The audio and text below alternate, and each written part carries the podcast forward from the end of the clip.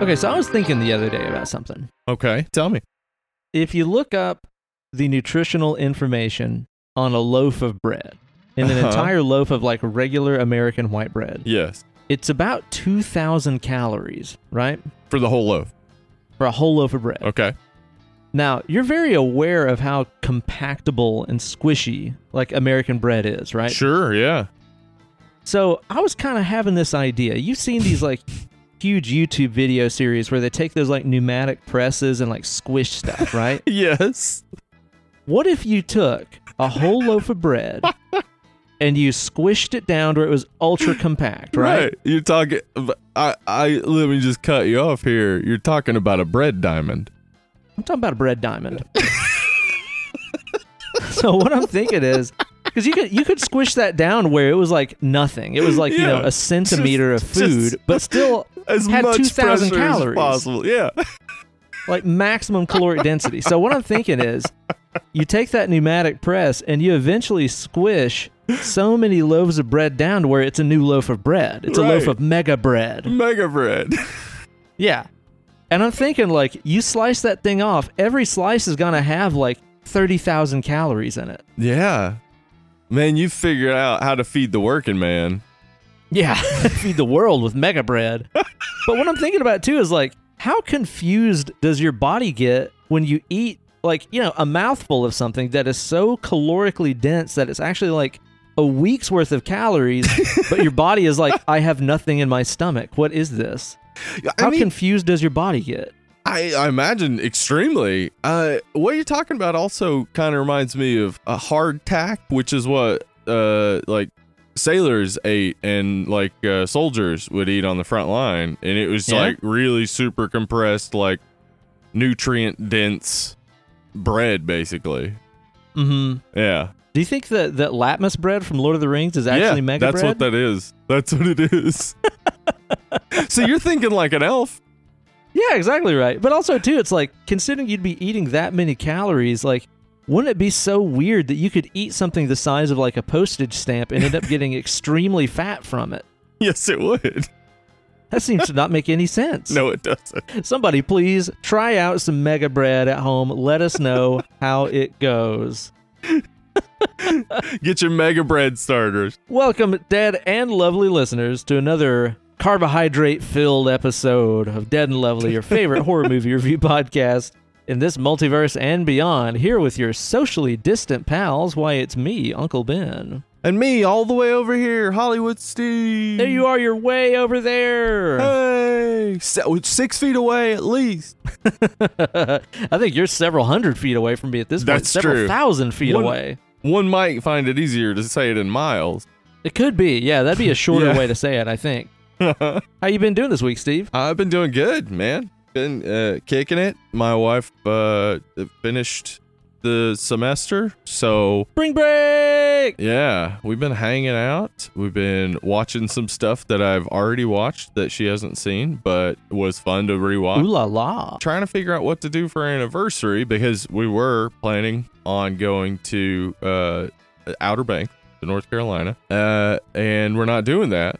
I don't know of- why not. The beaches is reopened. Just go down there and have your good old time. That's true. That's true. Uh, that that would that does sound fun getting sick in North Carolina, but I don't think I'm gonna. All right, put that one on hold for now. Yeah, we had our anniversary last week, Yeah, and we were kind of in a similar situation where it's just like, well, do you want to go to the kitchen tonight? It's like, well, what can you do? You know, but we actually had a really a nice, nice kitchen. Yeah, you know, I've seen worse. Uh, we had ourselves a good time though, man. We we started our day off ordering out brunch, which we went and picked up. Had Yeah. a bottle of champagne with that, of course. Oh yeah, we just kind of did our thing around the house. We both had to work that day, so we worked separately, and then we convened to make a really fantastic uh, grilled tuna steak dinner here at home oh yeah. with another I bottle of champagne. What a good choice. Uh huh. You just can't go wrong, dude. I'll tell you though, you can go wrong with champagne. The other you night, can. That's true. yeah. The other night, uh, I had the bright idea that, like, hey, we got a bottle of champagne in the fridge. Let's make French 75s. Uh huh. Or as I like to call them, Apocalypse Wow. you ever had a French 75? Yeah, yeah. It'll do it. Dude, it's like the most deadly drink on earth because they're so drinkable. Because it's essentially like I took uh, I took the recipe advice of our own RDM with this, and he advised me in, in his proportions to make a French 75. It's Uh-huh. essentially a gin sour, and then you fill the rest of the cup with champagne. That way, you're sure to die. yeah. Well, you want to dilute it a bit. Man alive, dude. Yeah, because you're you're getting like two ounces of gin, and then probably like four or five ounces of champagne. yeah. Woo! Lord of mercy. It was just Those- brutal. It's a one and done affair, especially because we made pints. the, the normal way of drinking champagne out of a pint, Pint glass. glass. Well, that's what we found is like if you get a bottle of champagne, it's almost two perfect pints. So it's like you have just a little room true. if you want to add some juice Yeah. or strong alcohol, as we did. I I'm not uh, I'm not one for the traditional wine glasses. When it comes to champagne, I tend to drink it so fast it doesn't matter. You just put it in a plastic cup. Yeah, I love, I love champagne. champagne. It's, so, good. Jinx. Oh man! I hope you guys find yourself something fun to do on your anniversary. Maybe you guys can both go to uh, your local place and get a haircut, get a manicure, get No. a table at an Applebee's or we something. are I we are gonna do something that I have yet to do uh, in quarantine, and that is uh, eat eat out. We're not gonna go to a place, but Yeah. and, and I'm also doing something I haven't done in a year, and that is I'm gonna eat a whole bunch of fucking carbs. Oh my lord of We're- mercy! We're getting my favorite pizza. Uh, and Emily's favorite pizza. It's not just for me; it's her anniversary as well. Um, we're getting our favorite pizza, and we're gonna we're gonna hang out, have a good time here at home. Dude, I can't imagine how satisfying the first It's gonna pizza be in a year is going to be. It's dude. gonna be so awesome, and I imagine I'm gonna eat one piece and then be like, "Oh, I feel like shit." You know what though? I hadn't thought about that, but you might be right. It might be like a Yeah. one and done thing where like all the carbs and Yeah. stuff, you might go into like a coma right away. yeah.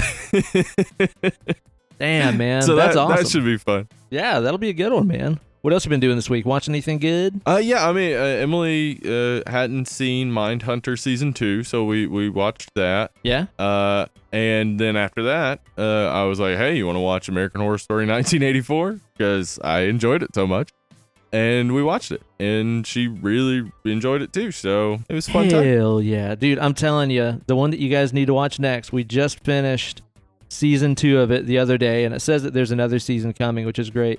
Uh, I talked about it couple weeks ago on the show. Sex Education on Netflix. Uh-huh. Yes, is a fucking Yeah. treasure. Oh my god, man. It is so hilarious and so real and so relevant. And dude, like you'll understand when you watch it, but I can't even imagine what it would have been like to have that show as a high schooler. Like to be a high schooler and watch that show and see the stuff that they put out there and all the representation and Yeah. stuff like that. It would have been totally fucking amazing. So you're saying it's as it's as like relevant as my so-called life? Yeah, or- it's it, every bit. nah, dude, like really, the way that the show is doing such a great job of representing, I think everybody sort of in the in the sexual spectrum, I guess you could say, yeah, uh, without seeming like they're just like. You know, making cardboard cutouts of these stereotypes, uh, almost like Mhm. like when you watch Glee, and it's just like, oh, they really put one of everybody Right. in here, but it seems like very tokenized and stupid, shallow characters of what these people are actually like and going through, you know? Somehow sex Wait. education puts something out there for everybody without making it feel cliched and stereotyped. does does the bisexual character always have a, a plate of lemon bars and do they do finger guns 'Cause those well, are the two- obviously. the two characteristics i know uh, that bisexual people uh, have, have tended to uh, take on on reddit like they're cool with What? it they're like yeah yeah Lemon bars and finger gun. Sounds pretty cool to me. yeah, sex ed is is really fantastic. I can't wait for you to watch it. Um, it's really funny and stuff. It also builds dramatic tension in an extremely believable way too. That the finale of season two is just it's got some gut punches in it, man. Really, Ooh, really, really, okay. really good. So I can't wait to see where they go with it. We also watched the best comedy that I've seen in years, and it was actually so fucking good that we watched it again last night. So we watched this twice in a week. You've got to go watch Good Boys on HBO. Oh right, you uh, texted me about that. So Dude. Good Boys. It's this is the Seth Rogen uh, little kids comedy, right? Yeah. But not for kids. No, no, Okay. not at all. Yeah, I mean it's basically like super bad, but with twelve year olds. And the thing that the movie does so well, I, I don't want to give away any of the punchlines or anything like that, because especially the first like thirty or forty minutes of the movie, you'll just be like doubled over the whole time. There's so much fucking funny stuff in the first thirty or forty minutes of the movie. It so perfectly captures when you're that age and you don't know what a certain term means, but you you play it like you do. Oh so yeah. that way you Uh-huh. seem cool and knowledgeable Uh-huh. and stuff. Yeah. And then yeah, also what he's talking about. yeah, Yeah. oh yeah, yeah, yeah. Oh, like I've done like a million times. Um, I, one instance from my own childhood. I remember somebody made a on the rag joke, and I was like, "Yeah, right." And then like my mind was like, "What could that possibly mean?" on the, On the rag? yeah. Dude, I'll tell you one of the fucking funniest ones. It's not my story to tell. It's my drummer Andy Campbell's. But he to, he told me this story about one time when he was in it was like junior high or maybe just getting into high school or something like that. They had this one friend in their social circle who somehow had mixed up the terms jerking off and pinching one off. okay. So you can see where this is going. So Yeah. they were like hanging out this one day and they were talking about, you know, some some girl at school or whatever, and he's like, Oh man, she's so hot, she makes you just want to go home and pinch one off.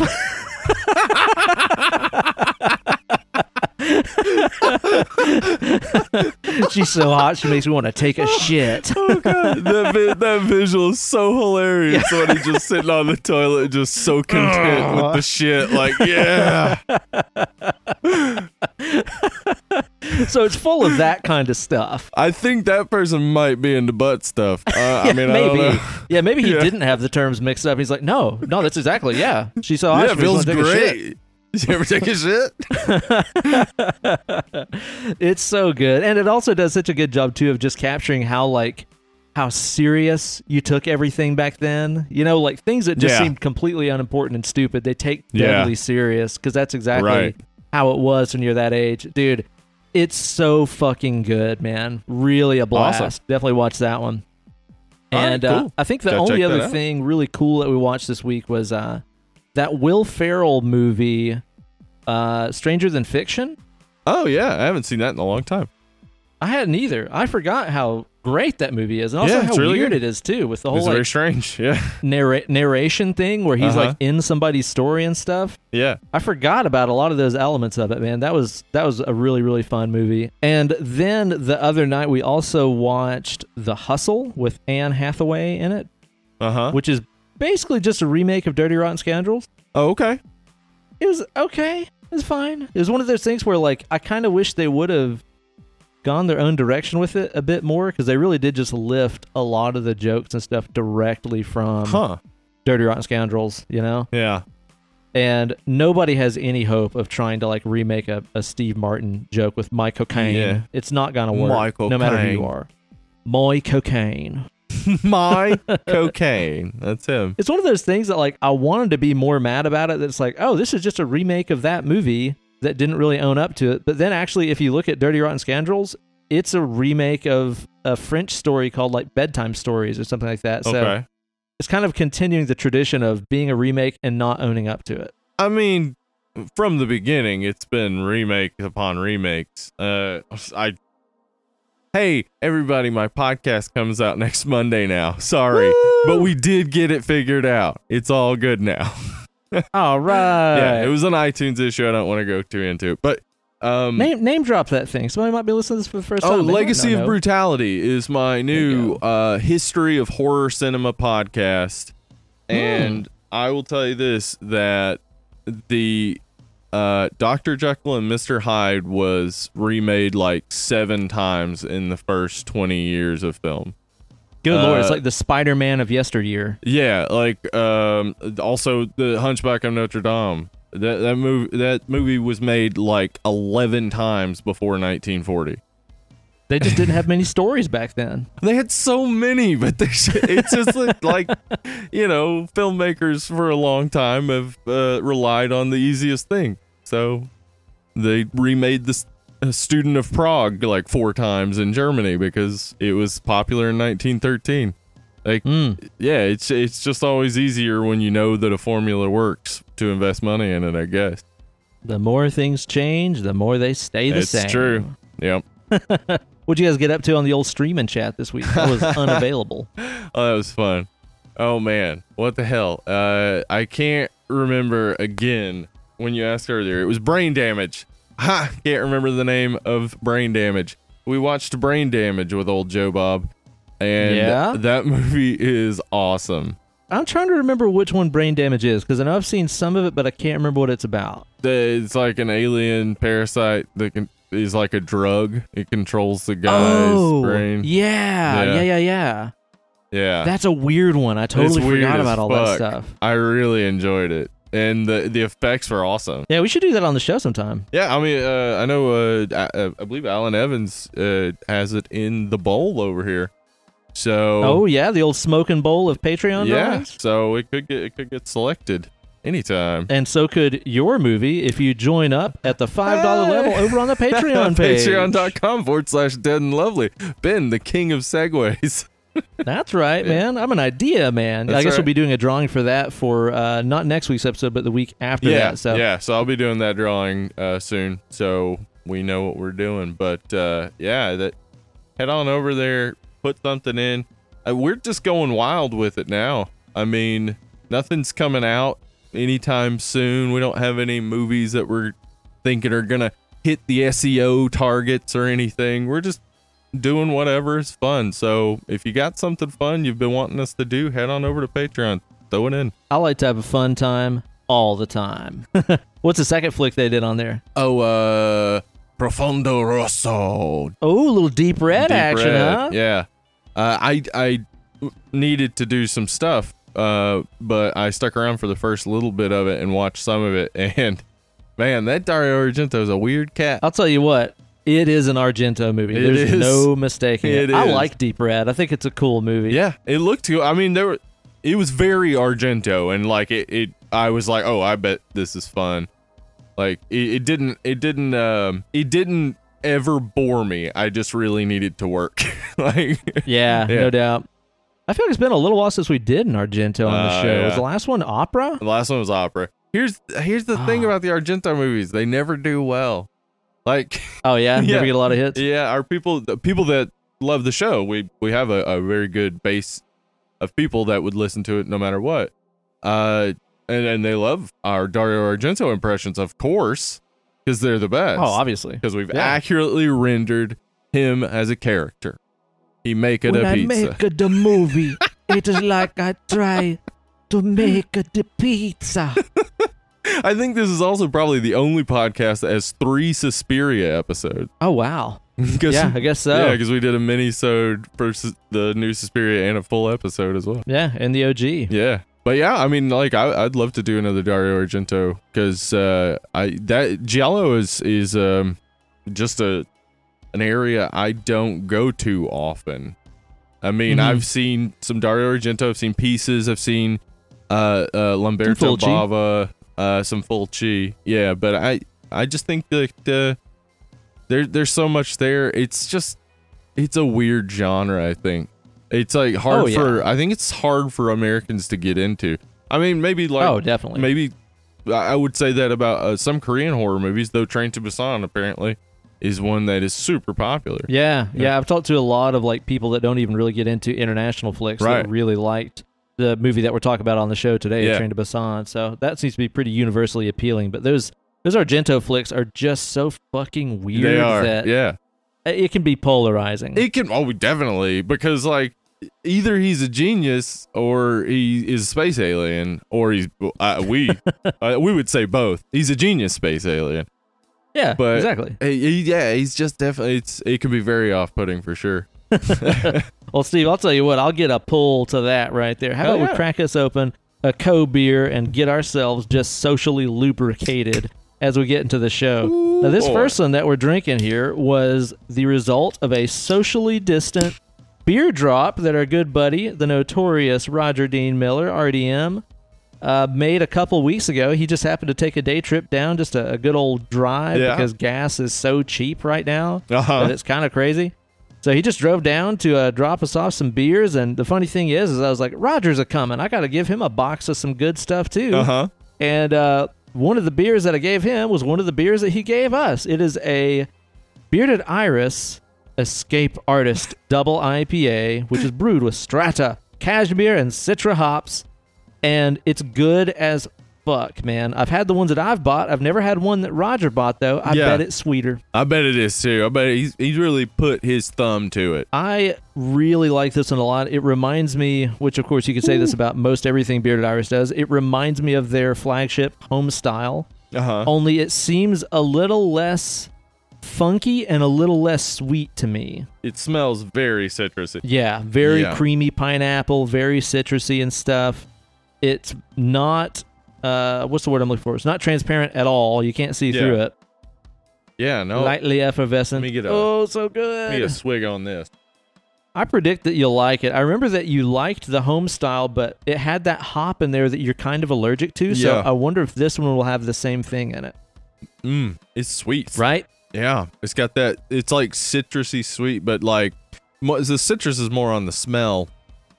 It doesn't have like a strong citrusy taste. Mm-hmm. Yeah, it is like home style. It is. It does have like the thickness of a home style. Yeah, it does, man. And it's got that real, like, fresh squeezed orange juice taste. Like, Yeah. orange juice in a bottle is never the same as you just squoze an orange. No, because they add citric acid. Right, usually. exactly, yeah. Like, fresh squeeze is always a lot more smooth and less acidic. Yeah. This has, like, that kind of flavor to me, especially right after you swallow. Just that first aftertaste is very Yeah. fresh squoze. Yeah. A fresh squoze. Yeah. What's the, the ABV? Let's see, that's a 7.6. Seven So that's Whoa, that because like it's not strong. alcohol-y at all. No, there's like zero booze whatsoever on that. It's thing. a little bubble gummy. Not like yeah. yeah, I like hadn't thought about that. Let me let me see if I can get that. or maybe cotton candy. I don't know what the it's it's got just like a a confectiony sweet kind of flavor to it. Yeah, But I'm trying to place what that does remind me of. yeah. Hmm. It is hard to it's hard to nail down. It's good though. This is good. it's delicious. Yeah. It's a tasty one right there. Hell yeah. Thanks RDM for the drop off. You are better than we deserve. Ooh la la. Ooh la la. All right, Steve, the subject of our show today is going to be the train to Busan. But of course, before we get on to the review, we got to step into the preview palace. And we just happened to think to ourselves, you know what? It's been a little too long since we interacted with our fans over on our Facebook group. Interact. Interacting with the fans. We are friends with them too. Hey. and we posted up a request for a little FAQ that we're going to do here. You guys submitted some really awesome questions over on the Facebook page, which is facebook.com slash something. Uh, for, uh, forward slash dead and lovely. That's what I said. Yeah. I was testing you. I was seeing if you knew, Steve. Sorry, I was loo- I was looking at the FAQ thing and you said something, and then I was like, just in Facebook mode all of a sudden. Like what? Huh? You were booking the face. and uh, before we get on to the movie review, let's step on into the preview palace. Welcome to the preview palace. palace, palace, palace. Oh, Echo, very nice. Yeah, very nice. And we're gonna answer some questions that y'all are dying to know the answers to. We're gonna provide it for you. Nobody else can. We're here to do it for you guys. Yeah. Well, I mean, I guess other people could, but the answers would be different. Yeah.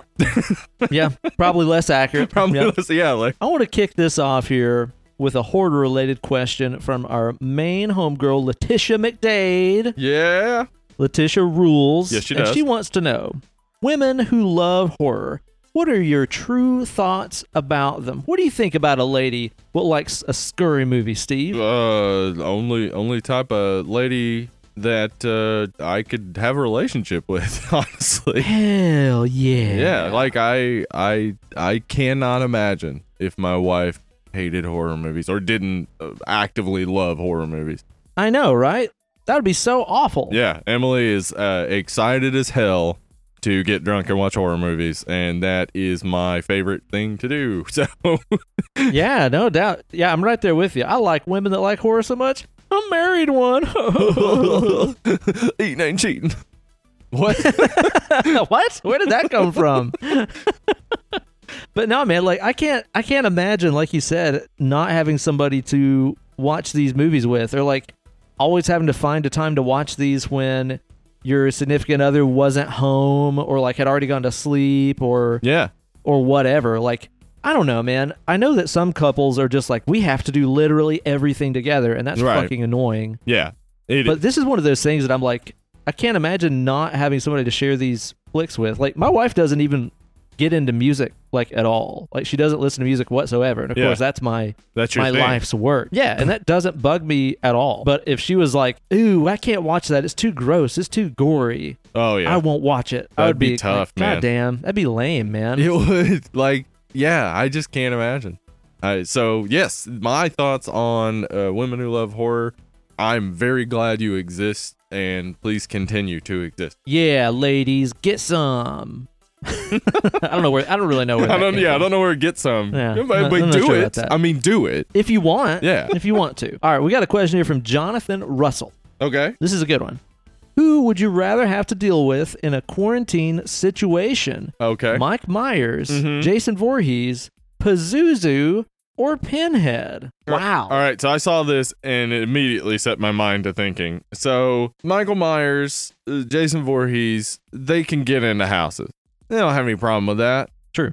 Uh, Pazuzu, uh, I don't have any problem with the Akkadian uh, protector of children. Pinhead, though, that's a guy who can get you out of the house. Oh yeah, you think so? He could take you to like a dimension of of crazy stuff. I mean- yeah. He's got such sights to show you. Uh, so I'm saying, like, uh, I'd rather have to deal with Pinhead because it's like, ah, at least I get out of the house. I bet he'd get into some real freaky naughty stuff real fast though. Yeah, it probably wouldn't be fun after a bit. And I'd be like, I wish I had stayed home. You know what I would do though if I was dealing with, with Pinhead in that situation? I'd be like, you know what I really just hate? The thing that brings me the most pain and agony is definitely back rubs. oh, I hate him. Uh, it's, it's, oh, and if you were to massage earth. the rest of my muscles, I would just be in agony. Oh no! And he's like, "Is that so? I will show you the meaning of massage." Deep tissue. oh no. Jesus wept. you could probably just keep that going, you know. Yeah. See how long. Yeah. I think I'm probably gonna go with a Pazuzu in this case right here. I think Yeah? you could have some fun peekaboo moments with that guy. Just when you think he's not there, there's his face Yeah. in the microwave, Hey. little flashes of him all over the Mhm. place, you know. And as we talked about on our Exorcist episode, I don't think Pazuzu's a bad guy. Yeah, that's true. Pazuzu's not a bad guy. I don't think it doesn't come across that way in the the movie to me. So Pazuzu, good dude. It'd keep you safe. I'll hang out with that guy. All right. This is a fun one right here. Joshua Robertson asked this one. What's something that you do or think that most people might think is weird? Now, this is a good one to me because Huh. I had a situation just last night, uh, right before bed. Kate brought something to me and said, This is how your mind works, isn't it? And I was like, Yeah, exactly right. Okay. The way that people do math is weird to me. Okay. And apparently, the way that I do math in my head is right in line with the way that, huge surprise, a lot of people on the autism spectrum do math. This is how I've always done this stuff. Okay. So, like, let's say, let's say you have a, a problem like two times 36. Uh huh. How do you organize that in your head? Uh, thirty six on top of two, then two times six, two times thirty. Add the So you're kind of like carrying it over and stuff, just like you would on paper. Yep. In my head, I break that off into two more simple problems. I think two thirties is 60, two sixes is 12, oh, that's 72. is, uh, isn't that how? I mean, uh, that's kind of how they teach math now.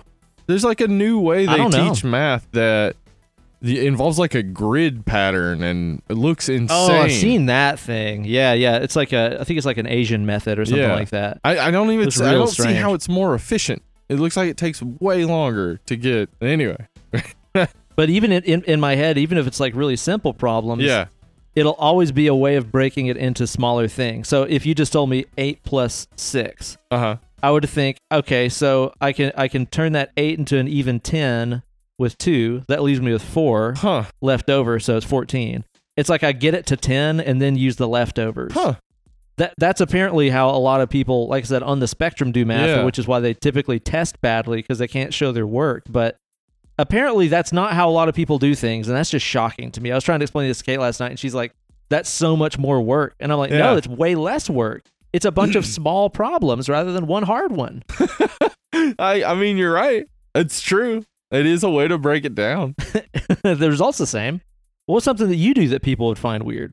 Um, I don't know. I don't know how weird this is because, like, honestly, for me, I don't find anything I do weird. But uh, I do use a, a squatty potty. Oh, dude, I've heard that those are the bomb. Yeah. Uh, it's actually not the squatty potty. It's just a step stool. I, I mean, just buy a step stool and put your feet up on it, and you will poop better. There you go. I think I think this is a weird thing maybe for younger people, but as a like grown ass adult, like having a good poop is a day improver. Got to stay regular if you want to keep happy. Am I right? Yeah. Am I Scatman right? himself said it, man. All right. I don't think that's I don't think that's too weird. You're just watching out for your bowels, man. All right, let me let me move on one here from uh our buddy from across the pond. Is Kev Bickerdike in it? I'm gonna read his question in his native accent because I know that he will He'll understand. He'll that, yeah. it better. I He'll think if I read it yeah. that way. It's true. Oh, have you ever had a tug whilst watching a horror film? Uh, I yeah, I've definitely had a tug while watching a horror film because that that was like why we rented them when we were young Yeah. was to see boobies. Yeah. There you go, man. See, it's like I, I didn't have that because I started with horror so late in life. Yeah. I was already getting tugged by then. You're saying when you were watching like Blackcoat's daughter, you weren't just like, let's do this. No, not No? really. Do you remember if there's a particular one that that got you tugging on that Uh, thing when you were a kid? Uh, Night of the Demons, uh, Return of the Living Dead. Uh huh. Yeah. So you had a Quigley thing, is what you're telling me. Yeah, Linnea Quigley, for sure. Well, she was just always yeah. just showing everything off. Oh, uh, Slumber Party Massacre 2.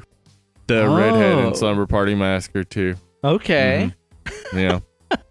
That's awesome. yeah. All right, this next one here I want to talk about just because I'm so confused about it. Trevor Nesbitt asks, "Have either one of you ever got blackout drunk at a spaghetti feed?" What the fuck is a spaghetti feed? I want to go. I, I mean, I'll go there. Like, sounds fun. Do you think spaghetti, Spaghetti feed feed? is a an Italian streaming service? it is. It is. You just you just press lasagna and it, it just shows you lasagna and you're like, oh, boop it a bit. I'll be making lasagna over on spaghetti feed. or do you think maybe it's a thing where like everybody gathers around and feeds the spaghetti on the spaghetti farm? Oh, that makes sense. Like, Yeah. Got to feed the spaghetti, otherwise it'll starve. They're out there just throwing handfuls of salt and basil and parmesan on it. So, like when Italians see our dry pasta, they're like, they don't defeat their pasta. it's starving. This pasta is so starving the pasta. So no, I guess I haven't gotten blackout drunk at one because I don't know what the fuck But- that is. I, I'm gonna I'm gonna compare it to something. Uh, a pig roast. Uh, yes. Oh, okay. I have gotten blackout drunk at a pig roast several times, and one time I got blackout drunk at a pig roast and gotten two fights. Ooh, do you remember either Yeah. of them, or do you hear about them like after the fact? Uh, I remember punching the first guy. I hope you actually punched the pig that was roasting. Is that what happened? You're Like, what are you looking at? No. What are you looking at, pig? Stop spinning around and fight me. Some bitch and pig. You ain't kosher. You ain't the boss of me. No, I was the asshole at that party. Oh, okay. There's always I one got- somewhere. We got there too early, and it was hot.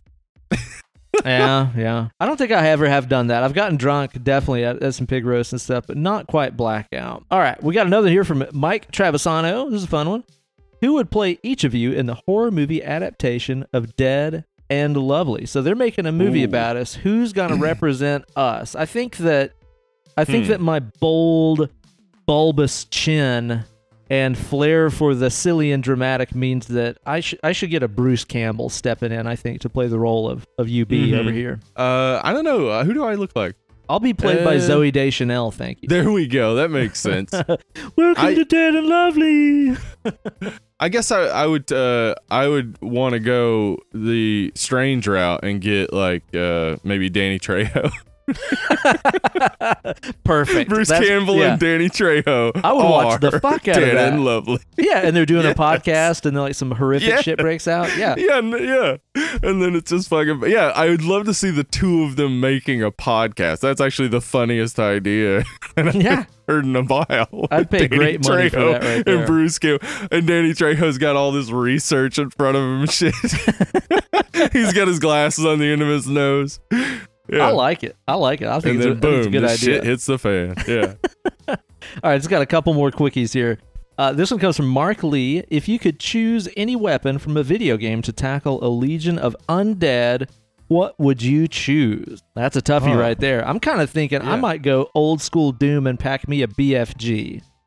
It'll, Get it'll a kill everything on screen. That's true. That is true. It does kill everything on the screen. Yeah. What is the Imagine screen if in real real world had a screen. Yeah. Do you just accidentally kill like everybody in the entire planet except for you? yeah. I think that, yeah, that's probably it. Maybe not the BFG then. In that case, yeah, maybe not. Whoops! Killed everybody. I don't know. It seems like if you are fighting off a horde, yeah, the best weapons would be pole arms.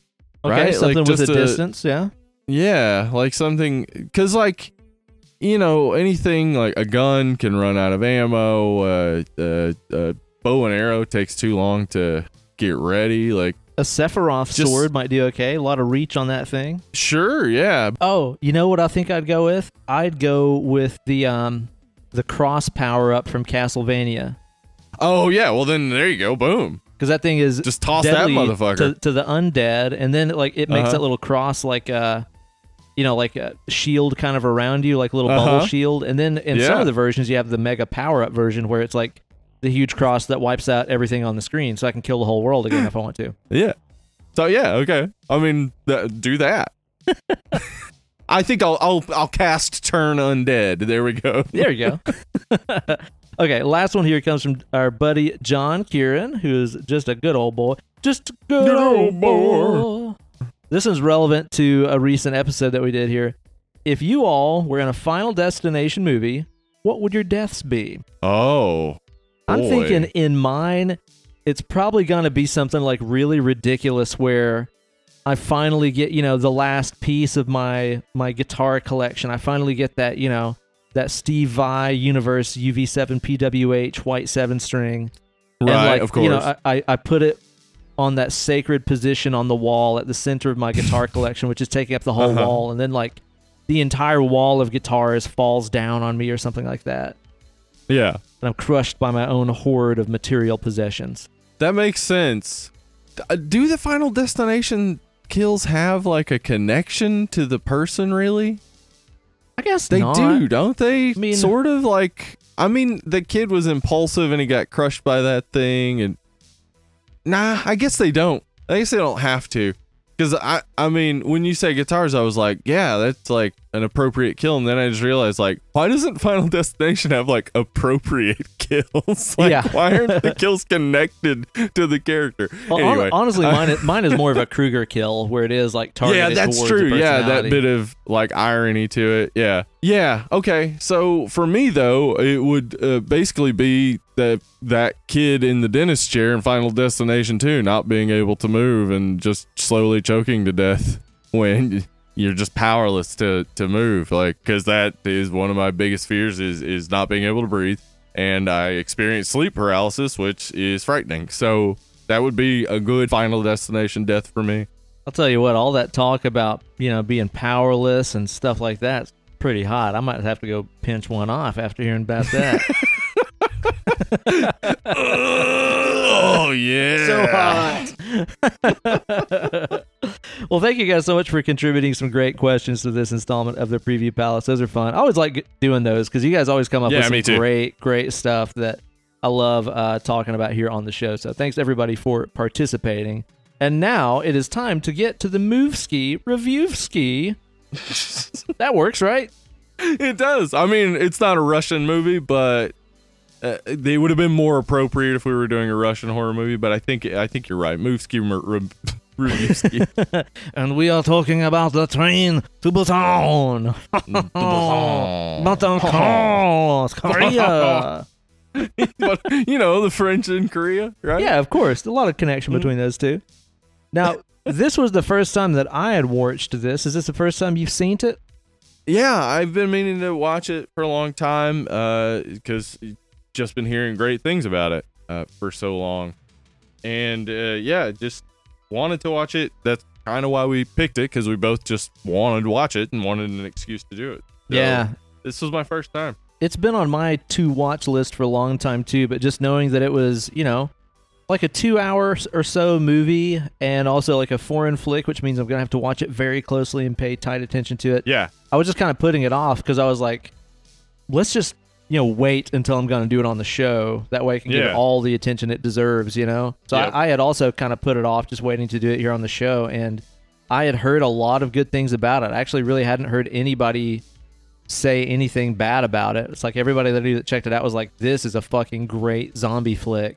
So going into it, I had pretty high expectations, and I gotta say, it was really good. I agree. It uh, it it really like my expectations were very high, and the first time I watched it, I would say that like I felt maybe that it it didn't it didn't do anything special. Like Mhm. just watching it the first time, I was like, "This is a zombie movie."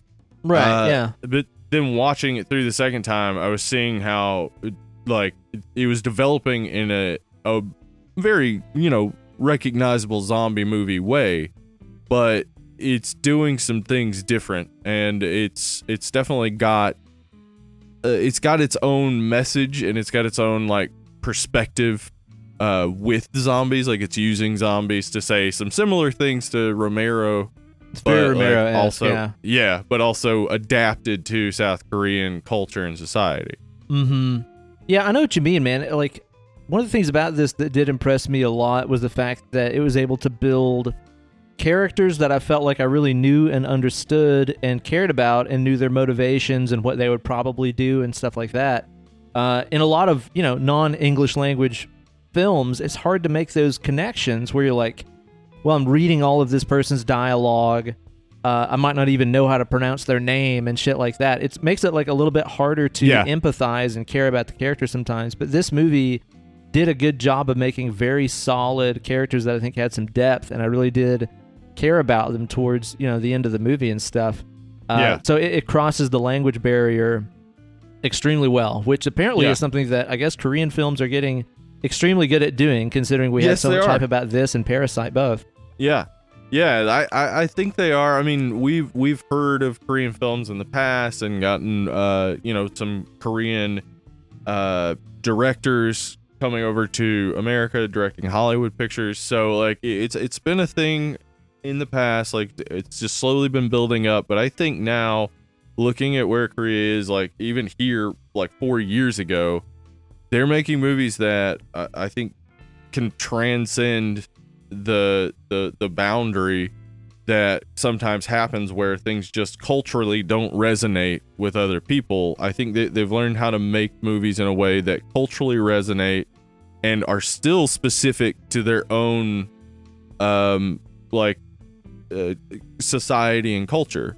Yeah. Like there's there's so much in here that I understand a little bit better by doing some research that d- doesn't uh make the movie unreadable if you don't know it, but it, it definitely like improves the the watch. So like yeah. you can watch this movie without knowing eh, having any real context and enjoy it and then get some context and enjoy it even more.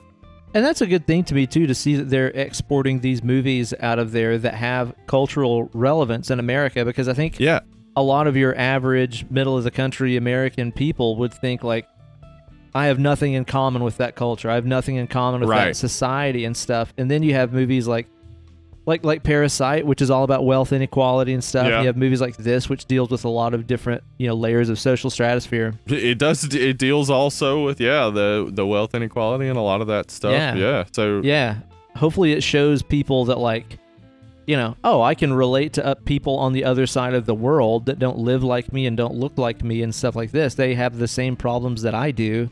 Yeah. Uh, might bring some yeah, global unity if you want to look at it that way. And also make America fucking read a little bit. Good God, man.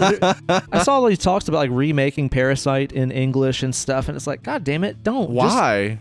yeah. just read. It's not a big deal. That's dude, that's what I don't get. Is like I might be wrong about this, but Uh-huh. from my perspective, considering that everybody lives on the internet all the time, it seems like Americans and people across the whole world are reading now more than ever, yeah.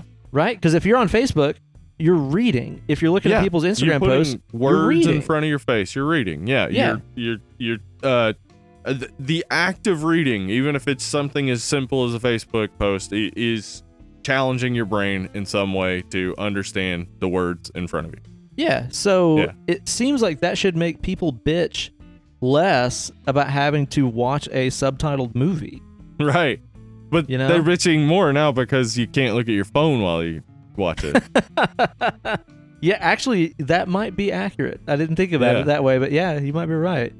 Uh, but yeah, I, I think it's great to see uh, some of these movies coming out of Korea that have, like I said, this huge relevance no matter where they're being shown. I mean, it kind of Yeah. sucks that these issues are relevant everywhere, but that's life for you. Uh, yeah, it, it is nice though. I mean, because we we even uh you know with the French films we've done have dealt with a lot of uh, political stuff that is specific to France, but also works in a global capacity. Like that. That's why French horror movies uh tend to resonate. I think a lot, and like that's why these South Korean horror movies are resonating with audiences. I feel kind of dumb because I don't really know anything about the director or any of the actors uh, that were in this, and there's not there's not really a lot of stuff on IMDb about the production or anything. It's all Right. about like the earnings that the movie did and stuff like that. Do you know anything about the production and director and Well, stuff? uh, Yeon Sang-ho, he basically been doing directing and writing animation up to this point, and in fact, there there was also like a um, uh, Seoul Station, I believe it was called, which was a Train to Busan like prequel Oh, animated really? cartoon that he did. Yeah, Oh shit! I got to see that. uh, and since then he he's done he uh, made South Korea's first superhero movie Oh shit! which is interesting. I mean, I, I, I'm interested to see it. Like, it's called Psychokinesis. okay. Other than that, uh, we have uh, among the actors, like all of these actors have so many credits, like so many credits. Uh, but almost all of them are Korean film or Korean television that I haven't seen or don't know. Yeah. we do i mean the uh guy who plays the the guy the baseball player who survives the longest is uh choi woo shik who was in okja which was a netflix movie that came out a little while I ago heard that was cool. yeah i heard well uh, i heard the same i haven't seen it uh and he was also in parasite Yeah, which I, I loved. You still haven't watched that yet, have you? i haven't watched it yet i really need God, to man, it is Yeah. so fucking dope. It's a really, really cool movie. I really recommend yeah it. i yeah i'm i'm even more interested like seriously doing research for this like really made me understand like that the, there's a good bit going on in uh, the korean culture with wealth inequality that is so similar to america that it's Yeah, so relatable yeah uh there's also um let's see the the girl who plays jenny the cheerleader Okay, yeah. she was in the K-pop group Wonder Girls, which was super popular from the mid 2000s to mid 2010s. Um and she was also this is an informal title, but she was called the nation's little sister, which is essentially uh, essentially South Korea's version of America's sweetheart. she was the Korean Sandy B, huh? yeah. And, oh, and one day she's gonna marry a Nazi. Oh, um, so that actually changed my perspective because from what I saw in the movie, I thought like she was like I thought she was supposed to be sort of slutty or something. Like I was unsure, like yeah. all the guys were like, you know, All about her and stuff, yeah. Yeah, and like this one guy seemed to not like her for some reason. I and and like seeing it as she's like America's sweetheart or, you know, uh Korea's little sister. Uh seeing it then it's like so wait she's just I guess like really forward and he's super shy. It's Yeah. not that he doesn't like her. That he's yeah, shy. you- you're talking about that guy that she like sits next to, and she's like, "If I ask you, yes, you have to say so," or some some shit yeah, like that, yeah, right? Uh, and they're like, accept her, accept her. Oh yeah, I like Weirdest that. chant ever. Yeah, that's like up there with "We worship you." Yeah. phenomenal. that was one of those moments like early in the movie where I was like, I hope the translation on this is not very bad, because sometimes you watch those you know dub movies and Uh-huh. you're like, there Yeah. was something lost in the translation here. it wasn't how you would expect it to be. It's probably a good translation, but like doesn't work as well as maybe some more simple words or a simpler simpler phrasing. Yeah, I know what you mean. I'm sure it's very difficult to translate a lot of that stuff directly to English Yeah. without losing the meaning and stuff too. But you know, now that you point out that that girl was in a in a K-pop group, it kind of makes sense because last night I was scrolling through some of the reviews for this that people were leaving like on IMDb and stuff, Uh huh. and a lot of them are really weird and creepy and gross. And just talk That- about how okay. hot the cheerleader girl is and stuff. Oh, well, I mean, she is she is gorgeous. That's correct. But yeah, I I can see where this is going. Yeah, so this is a review that was left on IMDb by James Johnson, 1976. So a nice young man. Uh, 8 out of 10. Slender girl, knocked up but still thin woman, and zombies.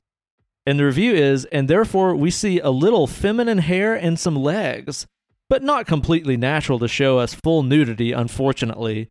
The prego wife is thin, so also 8 out of 10 stars and hot. I do like the romance and the strong feelings too. That guy's Well, that- cool, right? That made me want to vomit. That's really There's gross. a there's a lot of the reviews that are like That's that. a weird fucking way to live your life. Yeah, yeah. Uh, and guess what? Women don't like that. Uh, well, I mean, there might be a woman out there that does like it, and I hope you find each other. But yeah, you guys are meant for each other. I imagine you'll be torturing prostitutes together in your basement, whatever. Like, But a lot of the reviews for it were like really weird and creepy, and I guess Yeah. that's why is because of the K-pop thing, huh? yeah, yeah, there, a lot of American K-pop fans are weird dudes. Yeah, yeah, Mhm. dude. It's like, have you met like some really hardcore baby metal fans? no, That's I don't get it, man. I don't get it. but when you said baby metal, I just imagine, I just imagined a super buff metal singer just in a, a diaper. but, but like, goo goo ga ga. Like? It's that. That's exactly it. awesome. Okay. Uh, have you ever heard baby metal? I don't think so. No. It's the most confusing goddamn thing in the world. And right now, I'm sure like like some of our listeners are listening to this and they're just fucking steaming. But it's basically like these. Uh, I don't know. It's like three or four, like really young looking Japanese girls in like schoolgirl outfits that front this like metal band. Oh, okay. but it's like all really cutesy. So it's like heavy, but then their songs are like "Give Me Chocolate" and stuff like that. It makes Uh-huh. no fucking sense. It's really Right. strange, man. I I just don't understand it. Yeah. That I mean, I I hear the fun in that. By the way, I can see why that might be fun. Okay. And so we got this cast of characters that, as near as I can tell, I mean, obviously we don't neither of us speak um, speak the dialect, but Right. seem to be doing a very convincing job. I thought that especially the little girl was very convincing in her moments of vulnerability and oh, stuff. she is so fucking good. Yeah. Like, she's really good and adorable. I know.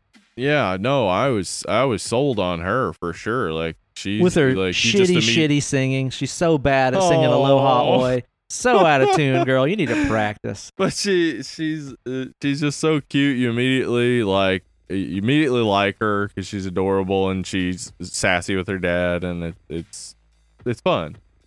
Um, but yeah, like the the acting also like there are moments where it gets into melodrama, like the acting is just so seemingly over the top, but I I, I think it actually doesn't it doesn't seem odd or out of place. I don't think so either. Yeah, like it, I think it resonates with the moments, so it it, it worked. There are But a yeah, couple like, moments it- in the movie that that do come across as kind of dumb or sort of mm-hmm. offbeat or weird to me. Like Right. Like right when they get on the train and the two guys that work on the train are looking into that bathroom where that bum is hiding out and then Yeah. the little girl just comes up and is like hey i'll hang out while you guys talk to this bum who's talking to himself and like Right. nobody does anything nobody's like could you step aside where's your dad like what Yeah. like there, there's like, a few oh, moments like that in the movie that are just weird guess- to me I guess she's in charge here. yeah she should be fine gotta learn about the bum somehow i guess That's true. But yeah, the, there there are moments, yeah, where it uh like it seems like if if I spoke Korean, I would know better. But it seems to me that they're doing a really good job. It's very convincing, very human. So yeah I as we've said a million times, if we don't speak the language, you don't know exactly how good the acting is. But I I think I think this is very convincing, and like it's easy to both care about the people you're supposed to care about, hate the people you're supposed to hate, and feel Yeah. ambivalent about the people you're supposed to feel ambivalent about. Yeah, totally, man. And it's such a simple story too. I mean, it's basically this Mhm. guy trying to get his daughter back to uh, his baby mama, And zombie outbreak and zombie outbreak happens on a train while they're en on a train. route. Yeah, And uh, I love the setting of being on a train during a Yeah. zombie breakout. Like it is so terrifying because you're stuck in a straight line. Like what's scary Yeah. about it is it eliminates the possibility of lateral motion. right. And it's a it's a high speed train too. Like there's no jumping off because Right. you'd Yeah. die. Yeah. And then Yeah. if you did, everywhere is outbroken with this zombie thing anyway, so you'd probably be fucked. So where are even you if going? you got off. Uh-huh. Yeah. Yeah. So the way that they are stuck on this train and having to work together and trying to move forward through it to get to the cars where the uh, the daughter and the other ladies and stuff are, it's Uh-huh. it's almost very video game ish, where it's like level one, level two, you know, Yeah. as they progress through the cars. Uh, I think it's also cool too, considering that the movie has so many overtones about you know social commentary and class Yeah. and blue collar and white collar and all that kind of stuff working Yeah, and we're they're all stuck on this train together that is moving Yeah. perpetually forward. I mean, it's it's it's very much like life, you know. Yeah, and it, it has that Snowpiercer quality to it, where it has that obvious sort of uh point, like we're Yeah. all going the same destination. Yeah, literal forward momentum. Like, Yeah, all and- all that it goes is forward. It does not go back. We're all And- on this thing together. Right, and when they get to the head car, they get kicked out by the elites who were already there. Already there, But right? They didn't even have to fight their way up there. They just happen to be there already. Yeah. Yeah. So it's a yeah, it, it's got it's got the the great critique of capitalism in general, but also the tension of like you're you're going one place. There's only the you know so much space where you can go. The, there's all these zombies on all sides. It, it's just perfect tension. Like And you- then how how do you deal with it? more? You Yeah, and how do do you deal with it? Yeah. Do you try to save each other? Do you just try to save yourself? Like there's all these different Yep. Mm-hmm. outlooks on survival and the way that the characters in the movie approach their own survival and trying to help other people make it or throwing them to the wolves in some cases. Uh, I think that the, again the train is just such a great setting for that. Yeah. Now, here's here's what differentiates this from so many other zombie movies that I maybe didn't even stand out to you. And that is at no point do they try to figure out how to kill the infected. I didn't think about that. It's not about because an American zombie movie is about showing off guns and about Yeah. proving the idea that guns are are a necessity that you might need one day. Like so much of American zombie movies have become that, just propaganda for guns.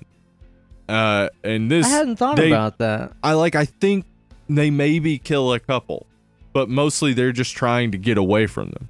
And it's mainly out of just extreme self defense more Yeah, than anything. exactly. Yeah. Yeah. Yeah, there's never like that moment where it's like, oh, you have to attack the head, you have to smash the brain. Yeah, there's, There's not never really any of that. conversation at all because that's not the thought. Which Like, actually that, that makes sense too now. And it's funny that I didn't put those two pieces together, man, because like the next day after we watched the movie, I was thinking about it and I was like, you know, it actually wasn't that gory. Like you think No. about it as like, man, that was a gory zombie movie. There's people changing and chewing people up and stuff. And it's like there were, but it wasn't really that gory because it wasn't really about killing the zombies. No, because like yeah, that that's like that's the thing that is of interest to me when we talk about the undead is that the idea that in a zombie movie everybody knows what a zombie movie is and immediately rushes out to just start shooting them in the head like Yeah. that's why Robert Kirkman didn't use the word zombie in The Walking Dead. He wanted a world fresh.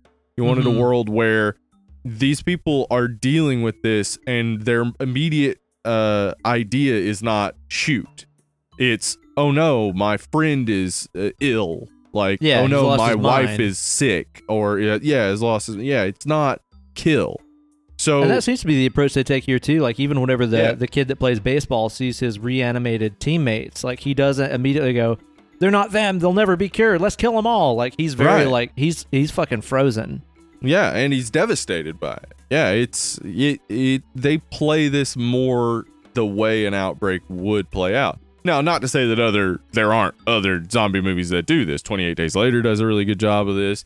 But like this this movie I think is refreshing in that zombie movies haven't been doing this for a while. They haven't Yeah. been as human and as caring. Hmm. I hadn't thought about that, and that also just makes the the social commentary there, I think, a lot deeper. Because initially, I was kind of seeing things like the way that they kept showing us the zombies, like literally stepping on each other's necks just to try to get a bite. You know what I mean? Just to try Yeah. to survive and carry on and stuff. You look at that and you're like, oh my god, they're like they're not even human anymore. They're just animals. Look at them. They're just a horde Right. swarming on top of each other. But then you also see that to some of the people that are just concerned for their own survival on the train, they're acting no differently. They're also stepping on the necks of their fellow human beings just so they Yeah, can that- survive too.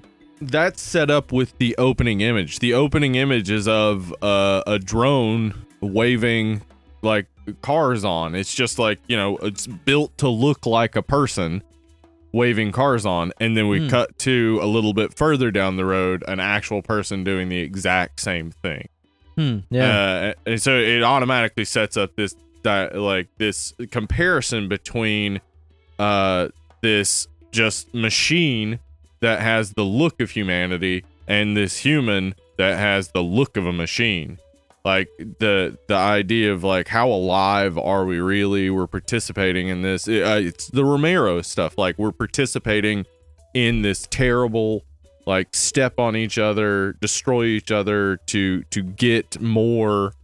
And we're just drones in this terrible meat grinder Well, and also too, it just kind of brings attention to, you know, I, I- guess kind of the idea based on what we were just talking about too, where it's like, it's easy to forget about people's humanity. It's easy for me Yeah. to go out here on the streets downtown and, and see people that are living a extremely hard life on the streets, Yeah. being homeless and stuff, and forget about their humanity. And that's why the homeless character is there the whole time like we Yeah. never hear his name he doesn't really say anything much except to tell us that they're all dead like and he's he seems to be this constant thing that indicates like whoever he's with they're the good people basically like Mhm. they're taking care of him It- yeah, because they'll, it- they'll it- take care of the least of themselves. Yeah. Yes. And then in the end, it uh, benefits them because he takes care of them when he can. Like it's, uh, just th- that. Uh, yeah, the the that idea that like, uh, just because someone's down doesn't mean they're not a net benefit to society. Like Yeah, we, still we shouldn't treat life. people. Yeah, we shouldn't treat people like their garbage because they can contribute, they can give. They don't have to, you know, be working fucking 40 hours a week or whatever. They're still humans. Right. Yeah. And that's something that I like about this movie too is the way that I think the entire spectrum of social status is represented Yeah. on the train. I mean, you have Mhm. you have, you know, obviously children like the daughter of Sue Ann in this. Good old southern Mhm. name, Sue Ann. Sue Ann. Sue Yeah. Ann. Uh, she's on there. You've got blue collar, white collar. You've got young, you know, teenage athletes and stuff in Uh-huh. there. You've also got, you know, big business, big wig, executive guy, and then you also have like the oh god, he's the worst. And then you also have like the two old retired sisters. They're so they're adorable. They're awesome. They're so Uh, great. and dude. they say terrible shit. awful, uh, awful shit. Terrible. Yeah, the re-education comment uh, is a real dark joke. But yeah, like the, the those old ladies, like they're so cute, like, but like they also, I don't know. It's like they're saying sort of snippy, mean things, but they they really take care of each other, and they're Mhm. not they're not doing anything to actively hurt anyone else. So like they sort of represent almost like the uh the two old guys in uh the Muppets that Yeah, just yeah. set up in the balcony. Statler and like- Waldorf. Statler and Waldorf. Yeah. They're kind Yeah. of our Statler and Waldorf that kind of just provide this like sort of running dark commentary to what's going on. And I think also too there there's commentary about the value of a life that is beyond the working age too because a lot of these characters are so obsessed with work and making money and the economy and stuff like that. Yeah. And then you have the older generation which aren't working, are they still valuable? Are their lives as valuable as anybody else's just because they're old, you know? Yeah, yeah. I mean, it's it's uh, they they really are just trying to represent all of the strata of of society in in this train. Like it, it's a very very clear sort of setup of like this is us, this is who we are, this is what we are, and this is the train we're on. Yeah. So and it's like, heading forward. yeah, it's heading toward disaster. Yeah, and at the same time, like chewing at your heels the entire time is death. Uh, the Yeah. unavoidable thing that's coming for all of us, and that's something that I think is, you know, especially now that now that we're in these times, is uh, especially relevant about this movie is the fact that these people that are all in this train together that represent all these different walks of life, they're all being stricken by this plague, this disease. Like it sees no social boundaries. Like the, zo- the zombie doesn't care if you're rich or if you're poor or if you're old. It strikes everybody, and we're all in it together. Ben, let me tell you, th- this is where some context really adds a lot to this. Okay. So, this movie comes out in 2016. In 2015, South Korea had the a coronavirus outbreak, MERS, M E R S, Oh yeah, Would- that's right. which they weren't prepared for and they basically reference it at the beginning when the guy in the truck asks him what's going on he says everything's going to be okay and he says you've said that before like that's what they're referencing Oh, okay. they're referencing an outbreak situation exactly like the situation Yeah, in guys right like, what? You got to bury my hogs again, or something like that, Yeah. right? Yeah. So this is this is set up exactly like a coronavirus outbreak situation. Um and what's interesting is that that MERS outbreak was what made it so that South Korea was prepared for coronavirus, Right. They yeah, they did the whole tracking thing and all that jazz. Yeah. which is why you can turn on ESPN uh most days and watch South Korean baseball right now. Word. because yeah. South Korea was not only prepared but completely and totally contained the the virus, and so they can play baseball. I mean, people can't go watch it, but they can play baseball at the very least. Uh, Yeah. So maybe take a lesson from South Korea's MERS outbreak, guys, and really take it seriously. Yeah. no kidding. We're two months into it. Take it seriously. That's what I, dude, and, and not to go just totally off about this again, but that's what really upsets me about this whole thing is the fact that the U.S. was some of the last to start really getting hit by this shit. Yep. We we had months worth Yeah. time to prepare. to prepare and watch what it's like. Well, this is phase one of this. This is phase two, and we just ignored it. Like, it's somebody else's problem. Because again, Yeah. that's like shit you see in this movie where. Like the Amer- the the big like businessman guy in this just seems to think this is everybody else's problem but his. Like this isn't going to affect him because he's rich businessman and stuff. Right. You know. Mm-hmm. And he keeps he keeps like putting everyone else in between him and death. Yeah. Like it, it's just him constantly throwing others to the wolves, which is exactly what our anti- our protagonist is basically responsible for. Like Mhm. we find out that essentially he he and his company have created uh this situation. yeah. That was kind of a twist Uh, in the movie where I was like, wait, yeah. what now? Yeah, where it, it's like because like he he was so obsessed with profit and so obsessed with money and gain uh that he he has been a part of creating the destruction of their entire society. Right. Uh, it, and it, it's it's another clear, very clear message. Like no matter how far down you are in the chain, you're a part of this. So like, we gotta stop.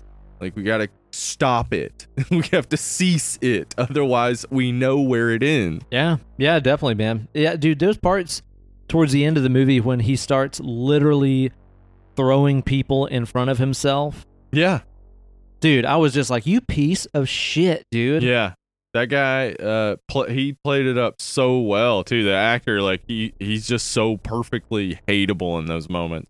Oh, yeah. And I think there's also something, too, um, to be said about the way that this could even be dealing with like a refugee situation in a lot of ways Right. where Yes. Yeah. the people at the front of the train they know about the very Yeah. real threat that you know the guys have been being pursued by on their way up to the front car but once they Right. get there all that they express is fear and fear mongering like, oh he's already turned you can tell he's one of them now uh huh.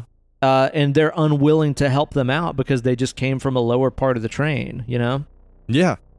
Yeah, it's I mean it they they really turn I mean cuz that is what the zombie movie has been about since Romero. It it's been about talking about social issues and uh advocating for social change.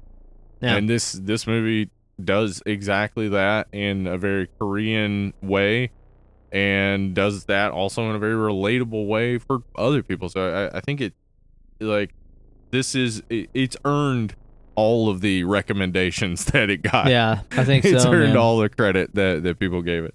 And in addition to all the cool social commentary and stuff that we're talking about here, it's also just a fucking thrill ride. Is it? It's a an rad zombie movie. man. Yeah. it time does all done, the good like- stuff that you want out of a zombie movie. I was tired, man. Like by the end of the it's movie, I was wore out because there's really not a moment's peace after that train gets moving. Yeah, there's not. It's it's just action, action, action, and man, I I love the way it plays out. Uh, I love I love you know what we find out about the zombies. Like they're the zombies are very, very similar to a lot of zombies we've seen, but these in particular seem to only they have like very limited vision. It seems Yeah. kind of just follow the noise. mm-hmm. Yeah, That's a They cool little thing that they take advantage of too, where they you know they throw stuff at the back of the car to distract Yeah. them and stuff like that. Yeah, well, see that that was a flaw Emily found with the movie, the telephone trick. Why didn't Yeah. they do that like multiple times? I'd have sacrificed like, a it phone or worked two so for well that. the first time. Yeah, yeah. It's like, but can you imagine if you were in this situation and you were like, "Well, I don't want to lose my phone." Yeah, not my phone, dude. It's got like all my numbers. I haven't backed up on the cloud in like a fucking year. Are you kidding? no. I don't care if society's falling to crumbles. My phone. Yeah, gotta have it, man. Yeah, there are little holes like that that you could poke, honestly. yeah, um, but I mean, you can do of that, with most any zombie movie. Oh yeah, for sure, Yeah. man, for sure. But yeah, it is. It's exhausting, and then towards the end of the movie, God, it gets fucking depressing, man. Yeah, it really, really does go like because like, I mean, what do we got? We've we've got the the pregnant couple, and like they're they're just a shining beacon. They are like there's nothing wrong with them. They have no real arc in the movie except to provide like the moral standard. Like Mhm. so we've got this this uh really sweet woman who seems to take care of the people around her and she's extremely pregnant. she's and pregnant, but still thin. Yeah. Eight out of ten. 8 out of 10. Uh but then you have the the more blue collar like husband, boyfriend, whatever. I I think they're married. I just Uh, called him Joe Cool in my notes because I was like, man, Yeah. that jacket and stuff, that collar, that's fucking Joe Yeah. Cool. Uh, and by the way, uh, look for him in a couple years in Marvel's The Eternals. Oh, no He's gonna- kidding. Yeah, he- he's gonna be in there with Kumail Nanjiani. Shit. Um. So anyway, yeah, they're they're like our moral center, and they also like kind of just provide a contrast for uh the protagonist to show us that he's not only like inattentive to his wife, he's very inattentive to his daughter. I mean, there are constant times where Emily was like. Does he even care about his kid? Like he For just real. keeps walking away and calling people and stuff, and like they're there to provide like the example like th- these Yeah. are these are the good people and of course But at the same time, he still Joe Cool has his own judgments that he's that he's reserved about our Yeah. main character, the dad. He's Yeah. like, "Oh, you're you're in executive work. You must be good at leaving people behind." Which Uh-huh. he's he's not entirely wrong. no that's exactly like that's how you get there right that's how you get to those positions is stepping on some heads leaving Yeah. people behind yeah Right. so yeah i mean he i guess it, like it's it's our our blue collar outlook that makes me assume that they're the moral center and, and i think they are i think they're supposed to be Well, the main character is not super likable. yeah he's an asshole Yeah, like he's a bad dad.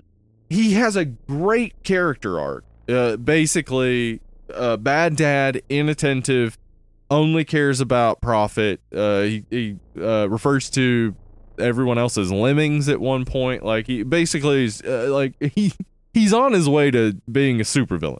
Uh, and constantly throughout like most of the movie, we're seeing him like not help people or shut the door on people or like not pay attention to his daughter. As he develops, he learns that he needs to pay attention to his daughter, but it has this bitter, ironic twist at the end that when he realizes he needs to care about his daughter and be there for his daughter more is the moment when him being there is the most dangerous. After he's So been he bit and starting ha- to turn. Right? Yeah.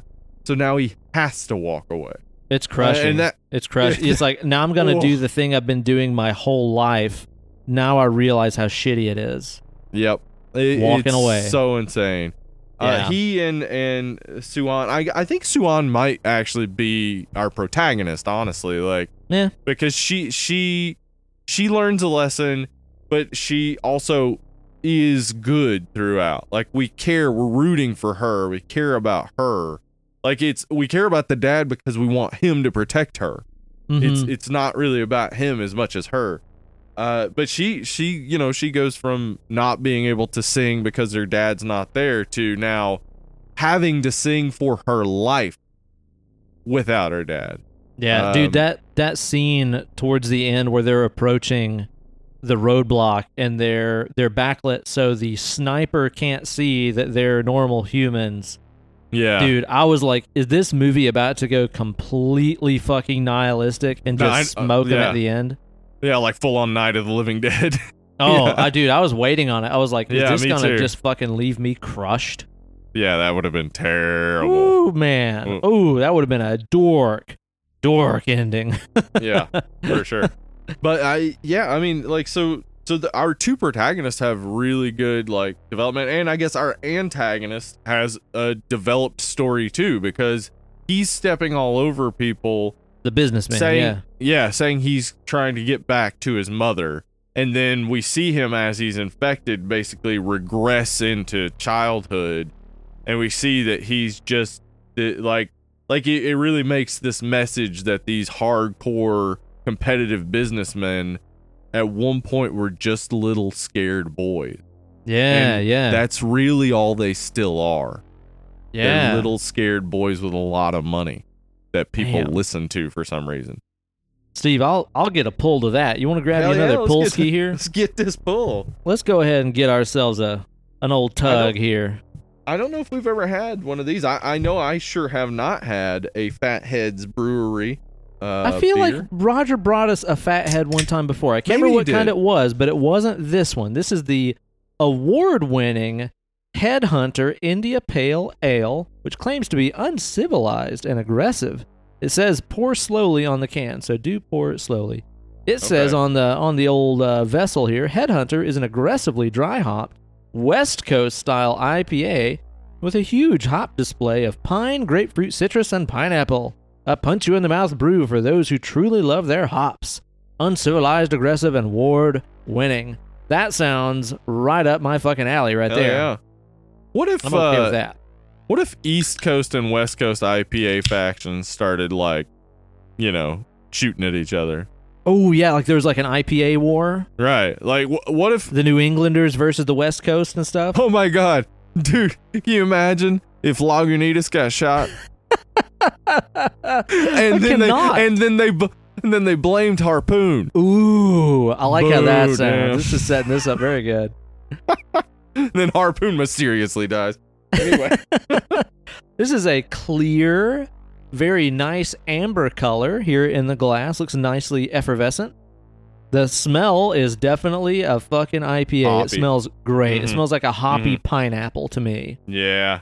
Yeah, very pineapple-y. What you think about that one, Steve? How's that treat you? Ooh. A little sweet. Is it? piney? Yeah. Got that pineapple citrus thing going Mm. on. Mm. Ooh, it's into pines for sure. hmm Dude, that is a punch in the mouth right there. That is very intense. It's very Yeah. deeply flavored. There's a lot to it. Yeah. I need to go in for another here because Yeah. that first that first sip was so overwhelming. Like the uh the bearded iris was so like smooth and fluffy Yeah. and stuff. This and one this is, a lot like, more "Hey, intense. I got a It's whole really bunch going good. on. Yeah, Yeah. I like it. Yeah, you can I like definitely a get a lot of that grapefruit kind of kind of funkiness and tartness Yeah. out of that. But man, it is very hoppy, which I like. Yeah, yeah, I'm into this. It's good. Yeah. Man, I can't really compare that to anything, honestly. Like, that doesn't really remind me of much anything that I've ever had. No, it's just uh it's intense, I would say in some ways. Like it's got a lot of flavor to it. Well, usually IPAs that have that much flavor and backbone to them get into that, like, really malty territory, like a lot of Dogfish Right. Head uh, Yeah. stuff does, you know? This somehow Uh-huh. sidesteps that. I don't get it. Yeah, that's good. Yeah. I think that's really really good. Awesome. Okay, so anyway, so it's a it's a exhausting movie. The pacing of this flick is Yeah. pretty much nonstop. There's not really yeah, a lot just of room to breathe. like boom, boom, boom. Yeah, not a lot of room to breathe. Just a few moments near the end where you know basically you're not even breathing. You're just taking stock of what just happened. Yeah, no doubt. Like, yeah, but I don't feel like it ever gets to the point where it's like yeah, uh, you know what I mean when some movies have so much action and stuff like that that it almost becomes boring because you're like and here comes more action. yeah, Uh, I feel like the the threats in this are constantly sort of changing and the scenarios are changing, so you never really feel like it's uh it's starting to get played out or predictable or it's all been exciting, so none of it's exciting. Uh, I feel like it changes it up enough to where it keeps you Yeah. interested, even though it is just a lot of non-stop tension and action.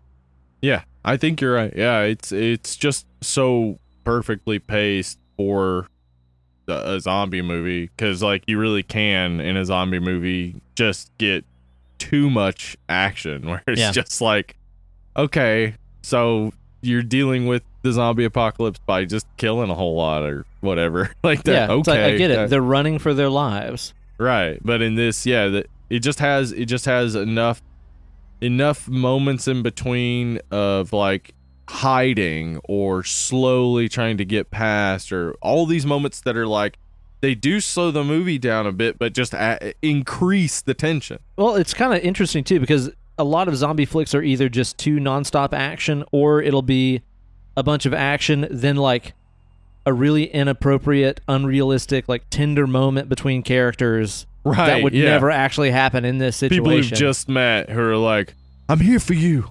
yeah, right. Mhm. Let me ask you this though, and tell me if I'm crazy.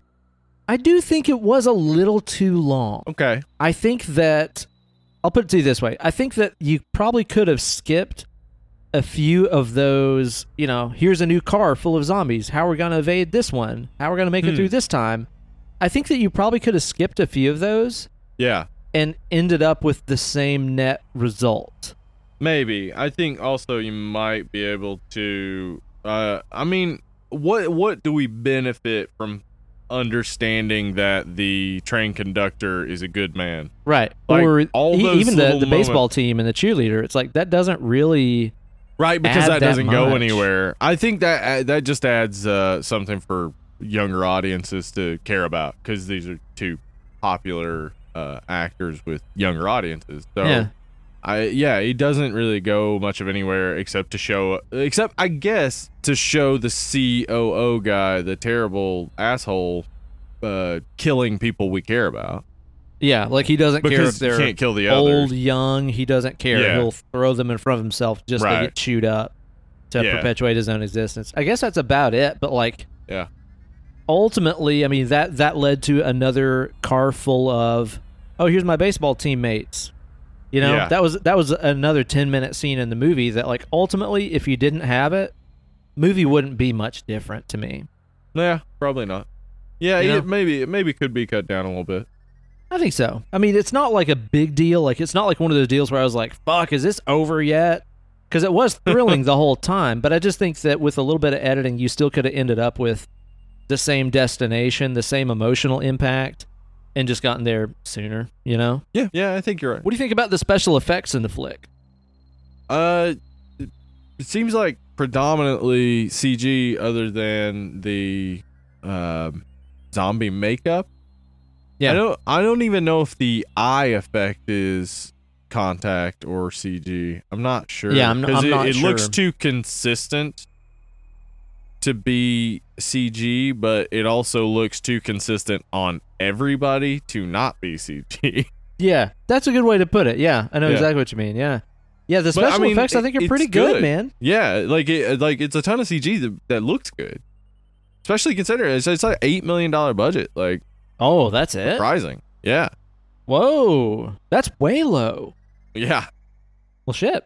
Well, mad props to them then, because like even like one of the Yeah, first they special effects kicked shots that you get, actually probably the first one is when that deer like stands back up. uh huh. That looked Looks really pretty good. good. It's Yeah. really easy to make animals look bad and very stupid. Yes. Like see like The Ring Part Two, right? Uh huh. Oh God, what a bad movie. so bad. And this looked a lot better than that. Like it, it honestly kind of took me a second to realize like, oh no, this is definitely fake. Uh, they hit it pretty well, I think, and I like the way that the zombies look in, in terms of like the the nasty like varicose veins and stuff popping out Yeah. all over everybody. That kind of Yeah. layered look to their skin, I think, is really neat. I think uh, I think the you know some of the actors did a really good job of portraying like the pain that uh, uh, of going from infection to Walking Dead, basically. Like the, Yeah. that that uh, cute train attendant who's one of the first to get bitten by the the chick who runs onto the train, who also was portraying. the- Like the way she was walking was so good. I thought, Yeah, But, and, like, trying to she- tie her leg off and stuff. yeah. The the the uh train attendant though, like when she's writhing on the ground, like she really went for it. It looks very effective. Yeah, But- very convincing, man. It, it- yeah, it is just like it's it's surprising in a zombie movie to see that much CG, but it's also like when you're talking about an 8 million dollar budget to see that much CG that looks good. Mm-hmm. I I was surprised. I mean, there's even a scene like that shows a wreck. It doesn't show the wreck happening. It just shows a wreck has happened as they're like crossing over a bridge. Yeah, And I'm pretty sure all of the cars were CG. Like that's crazy. but it still looked it looked good. It's just I could tell from a couple shadows it was like that doesn't look right. Mm-hmm. Yeah, So I I think they did an amazing job with what they had, and honestly, I can't imagine it looking much better. Like, No, Mm-mm. no. it's I mean, got its especially own look. now that you're telling me the budget, like I really can't believe they did what they did. And then meanwhile, we've got stuff like the fucking you know new Pet Sematary that came out that has some garbage ass CG in it. yeah, and with a way ton higher budget. Yeah, Yeah, totally stupid, man. Yeah, I think they did a good job about hiding stuff that wasn't real, uh, choosing Mhm. to show stuff that was constantly in motion and moving and things. Uh, I thought that they did a really good job with it, man. And like I said, it's it's interesting because it's just not really all that gory, but everything that you see Yeah. looks great. it does, and it, it it does a lot of like implication stuff, like where your brain kind of finishes it, so it feels gorier than it is. Yeah, totally. Yeah, I'll I'll say the rate of that infection seems kind of inconsistent to me. Where some Yeah. people, it seems like they get bit and then boom, like immediately they've turned, and then you've got stuff like the businessman and our main character Yeah. here who seem to retain some humanity for a while, and Uh-huh. then are conscious of when they start turning. Like it seems kind of Yeah. inconsistent. I mean, they never really spell out exactly how it spreads so it's not like you're saying oh they're breaking their own rules here like we don't really know the rules Right. technically but and it just if, does seem kind of inconsistent if we were to try to make that consistent, then it would it would be like, well, you would want to see some other slower turns. Like maybe some people do turn fast and some people do turn slower, but we don't really see that. All we see is everybody turning really fast and then these two characters turning slow. yeah. yeah Yeah. a little bit a little bit like okay so why does this guy get to retain some of his humanity for a while even though his eyes are a different color now like Right. what's what exactly Yeah. is going on there Yeah, if they had shown it earlier, just show like a couple people slowly turning, it would have made that make sense and, Yeah. and still work. But Yeah. I, I mean, yeah, you can still have logic to it, and, and the like the this world is being expanded on. Like, uh, supposedly coming out August 2020 is a movie called Peninsula that is not a sequel to the movie, but an expansion on the world. You know, like Oh. the Cloverfield stuff. Okay so it's like in the same universe then Right. So I assume it'll have something to do with zombies, but who knows? i'm okay with that okay Yeah. Yeah, I'm definitely interested enough by this one to to watch anything that they want to do to expand this universe further. I mean, it's nothing really exactly groundbreaking. Like I'm not Mm-mm. going to say like, "Oh, this is like reinvented the zombie genre" or anything like that. Didn't it really didn't. Yeah, it didn't Yeah. need to. Yeah. Mm-mm. It told a cool story that was pretty straightforward and full of a lot of tension and put people of all different walks of life in the same situation with each Yeah. other And see Uh, how it plays out. see how it plays out. Yeah, see how these different you know st- uh, social stratuses interact with each other Mhm. and work together or work against each other, or care about each other or don't care about each other. Uh, I liked how it did that. I think that is very interesting and uh, I mean, a well thought out ways- zombie movie. In some ways, it even has like a meta level of essentially a zombie movie itself is a machine. Like you know how it moves and you know its destination. It it is a train. Like Huh? Yeah. you know where it's going but this the recognition of that like from the writer indicates what they're trying to do is say like okay so it is a machine what else is a machine and and how else how are zombies like that? How are zombies like people participating in capitalism? It's it's a real good parallel to everything that's going on. Like the this is a well thought out zombie movie and it shows that zombie movies like people didn't get tired of zombie movies. People got tired of cookie cutter zombie movies that had no thought to them. Yeah. It's just i don't think people ever actually get tired of zombie movies we just get this glut of them that are all the same and miss the point. and then somebody comes along like i mean for uh, three decades it was george romero but somebody comes along and is like no no no this like 28 days later like Yeah. Or Shaun of the Dead. Shaun of the Dead, yeah. Uh, like any any of those movies that really just showed like, no, this is what the genre is. Like all these zombie movies that you hate, they're they're missing the point. they're not understanding. The genre is this. It's about humanity, it's about caring, it's about all these things. It's not about just shooting. Yeah, and brains and shit, right? Yeah, and and exactly. girls running through the forest and twisting their ankles and falling. Right, exactly. Though those movies can be absolutely fun. I do love Return of the Living Dead. Oh, totally, man. Absolutely so. Though I think that I think that has some of that. So Yeah, but it's still fucking awesome. it's still fucking awesome, yeah. Yeah, I think this is a really well done flick, man. Uh, the hype, I think, pretty pretty well lived through for me. I really enjoyed it. I'm not gonna Mhm. say it's like the best zombie movie I've ever seen or No. anything, but I'm gonna say it's the best I've seen in a while. I can't complain about much. I think the the performances were good. I think the look of the movie is good. The special effects are good. I mean, I always like seeing some gore and stuff. It wouldn't have added more to the movie if it was like gorier. Uh, but I just like seeing, you know, blood and guts in a horror flick and stuff. Well, yeah, so I could fun. have done with a little bit more. It could have been a little shorter for me. Mm-hmm. Soundtrack was not like super in your face, but is well done. It is effective, yeah. yeah. I, I enjoyed it, man. Uh, as far as like final thoughts, rating, where are you at on this thing? Uh, okay, so, uh, this movie did something that no past Korean horror movie has done for me, and that is sell me on needing to watch more Korean movies. Uh, Yeah, a lot of times in the past I've tried to watch stuff like The Host or something, and admittedly, it's good, but I, I would just don't connect to it in the same way. This I connected to in a very like recognizable way, and it kept it kept me enthralled, kept me interested.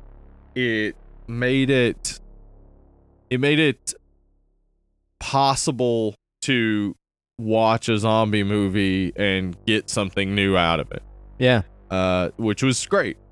So I don't have huge complaints. I mean, I think I think you're right. Maybe it could be a little bit shorter, but I don't know how much shorter it would need to really be. Maybe just a, a few snips here and there. Um, I I liked.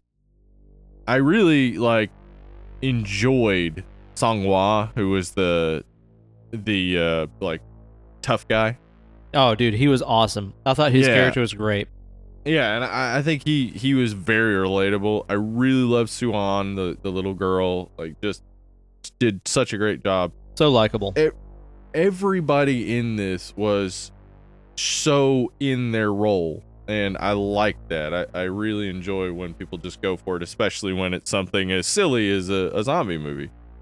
Um, I I don't have any real complaints, and I think that it- because it had such a, a positive effect on me for uh now wanting to to get more into Korean movies and also like really seeing something new about the zombie genre.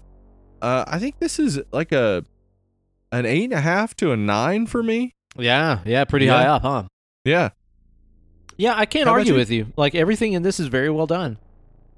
I think the the points I would dock would be for yeah, the length a little bit for me. Some of the some of the stuff that maybe got lost in translation or just some of those little moments where you're like that's not how you'd react in that situation. There's there's one part in there where like one of the I guess that the host guys on the on the train is running through with that like infected woman like on his back. Or no, it's the other way Uh-huh. around. It's it's a hostess with Right. somebody on her back. And everybody just kind of like stands and looks or just sits in their chairs and is like, "Wow, that's something." Like nobody rushes in to try to help her or anything. Right. Like some of those little moments which might be there as a cultural thing, you know, where it's like maybe maybe, Maybe. that's a thing over there that people just turn a blind eye when people are in need. Maybe that's again another social commentary. yeah, I was gonna know? say maybe that's what it's getting at. Yeah, so I don't I don't know. Maybe that's just you know some weird writing. I I'm not really sure exactly. Uh, I'll dock a few points for that kind of thing, but it's overall just a really, really exceptional zombie flick. Uh, I think I'll probably toss it something like a, a seven and a half. I think is what I would All say. right. I was I was constantly on the edge of my seat. I was Yeah. exhausted by the end of it. I cared about the characters, which is something you you can't say about a lot of zombie flicks. So many zombie flicks Yeah. are, like you said, just so obsessed with like, let's just show as many headshots and brains and stuff on screen as we Yeah. can. Who cares about the characters? They're just you know red shirts. They're cannon fodder. Mm-hmm. Uh, this did a good job of making me actually give a shit about the characters. So, yeah, I'm gonna say this is one of the better zombie flicks I've seen from the past decade, maybe 15 or 20 years, honestly. Hell yeah. Good flick, Uh, man. Edgar Wright agreed with us.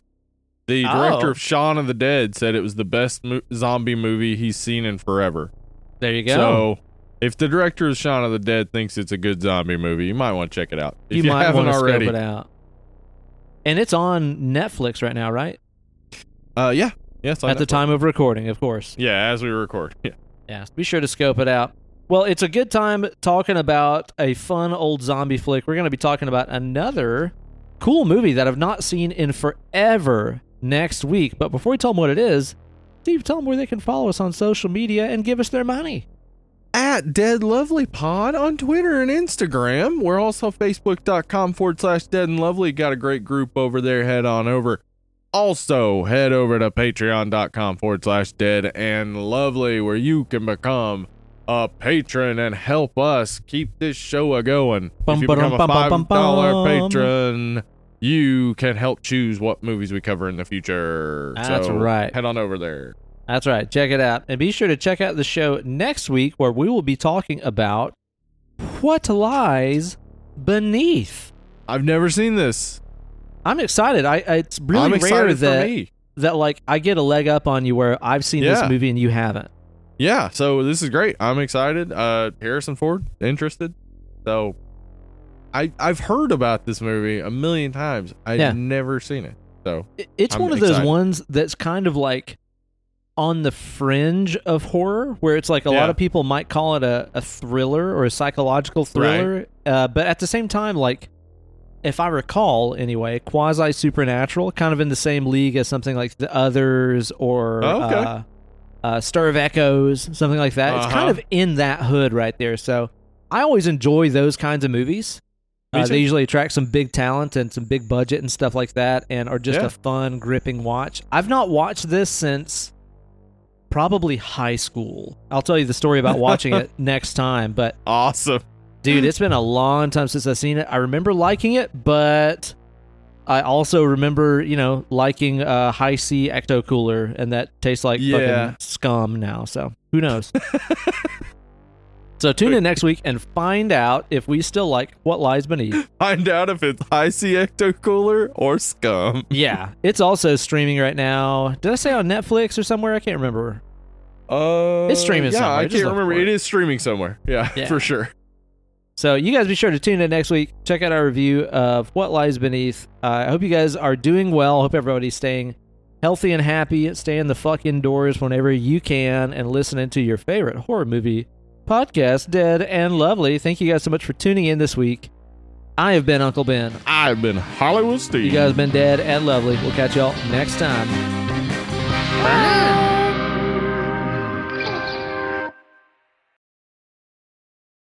Could you really imagine though how annoying it must be if you are an amputee who's trying to get in shape and everywhere you go they sell you a pair of dumbbells? How insulting is that? What are you supposed to do with the other one? I, just, need, the one. I mean, because the other one's just going to be taking up space. It's not like you're going to wear one out and then start getting use out of the other one. That's a good yeah. point. And just imagine trying to explain that to a seller. It's like, I just need one. Like, they come in pairs, sir. No, no, no. Trust me, bro. Trust me. You got to work both sides of your body, bro. You got to work both sides. I just need the one, man. Nope, just nub it up, man. Nub it up. Never skip nub day.